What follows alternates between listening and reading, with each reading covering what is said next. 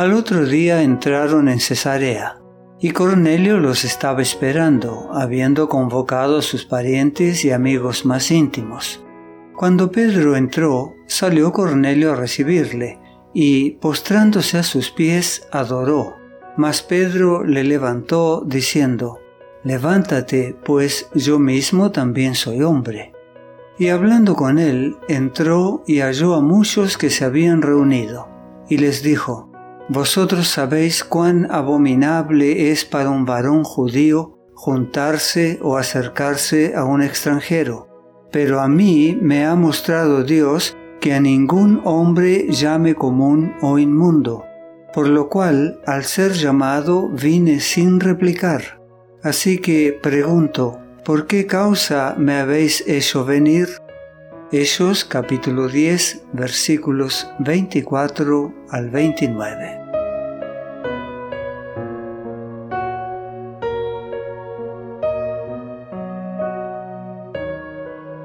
Al entrar Pedro en la casa del gentil, Cornelio no lo saludó como a un visitante común, sino como a un ser honrado del cielo y enviado a él por Dios. Es costumbre oriental postrarse ante un príncipe u otro alto dignatario, y que los niños se inclinen ante sus padres, pero Cornelio, embargado por la reverencia hacia el mensajero que Dios le había enviado para enseñarle, cayó en adoración a los pies del apóstol.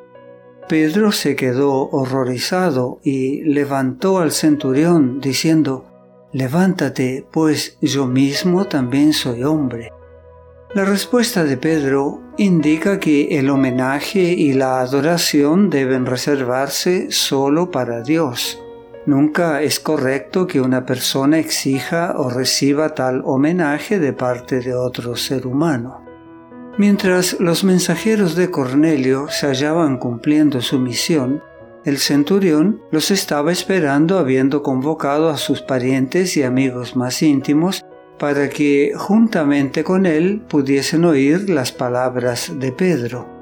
En ese momento el apóstol comenzó a entender el significado de la visión que había tenido el día anterior, y dirigiéndose al grupo dijo, vosotros sabéis cuán abominable es para un varón judío juntarse o acercarse a un extranjero. Por supuesto, Pedro hablaba desde el punto de vista del fariseísmo tradicional y no de la ley en sí, pero se hacía amplio alarde de tales sentimientos y se manifestaban en las rigurosas formas cada vez que se relacionaban judíos y paganos.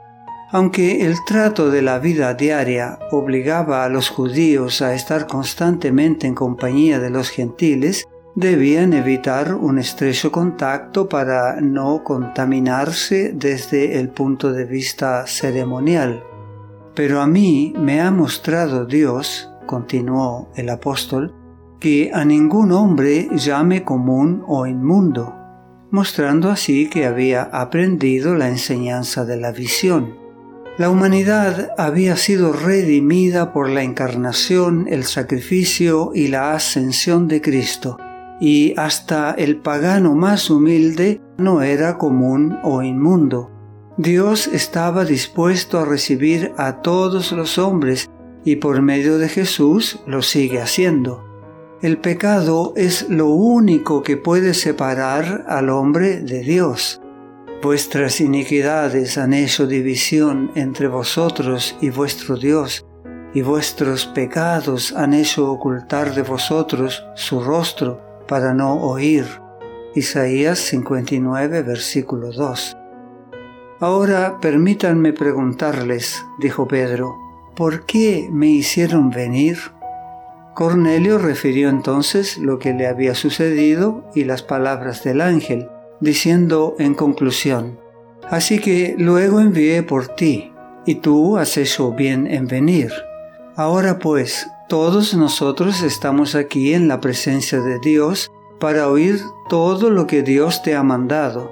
Entonces Pedro, abriendo la boca, dijo, En verdad comprendo que Dios no hace acepción de personas, sino que en toda nación se agrada del que le teme y hace justicia. Hechos capítulo 10 versículos 30 al 35.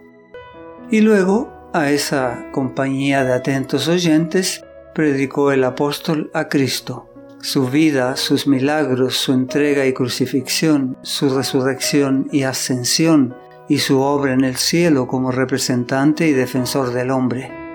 Mientras señalaba a los presentes a Jesús como única esperanza del pecador, Pedro mismo comprendió más plenamente el significado de la visión que había tenido y en su corazón ardía el espíritu de la verdad que estaba presentando.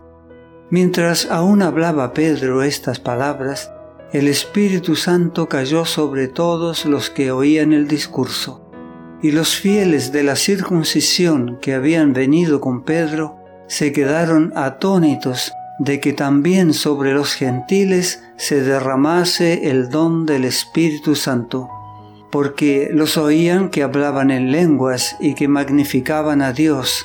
Entonces respondió Pedro, ¿puede acaso alguno impedir el agua para que no sean bautizados estos que han recibido el Espíritu Santo también como nosotros?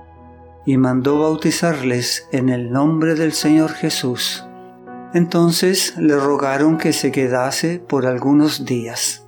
Versículos 36 al 48. Así fue comunicado el Evangelio a los que habían sido extraños, haciéndolos conciudadanos de los santos y miembros de la familia de Dios la conversión de Cornelio y su familia no fue sino las primicias de una mies que se había de cosechar. Comenzando con esta familia, se llevó a cabo una extensa obra de gracia en esa ciudad pagana. Por cuanto Cornelio vivía en obediencia a toda la instrucción que había recibido, Dios ordenó los acontecimientos de modo que se le diese más de la verdad se envió un mensajero de las cortes del cielo al oficial romano y a Pedro, a fin de que Cornelio pudiera ser puesto en relación con uno que podía guiarlo a una luz mayor. Hay en nuestro mundo muchos que están más cerca del reino de Dios de lo que suponemos.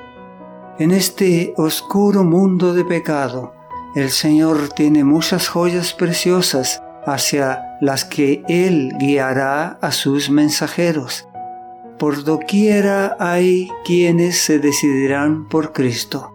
Muchos apreciarán la sabiduría de Dios más que cualquier ventaja terrenal y llegarán a ser fieles portaluces. Constreñidos por el amor de Cristo, constreñirán a otros a ir a Él.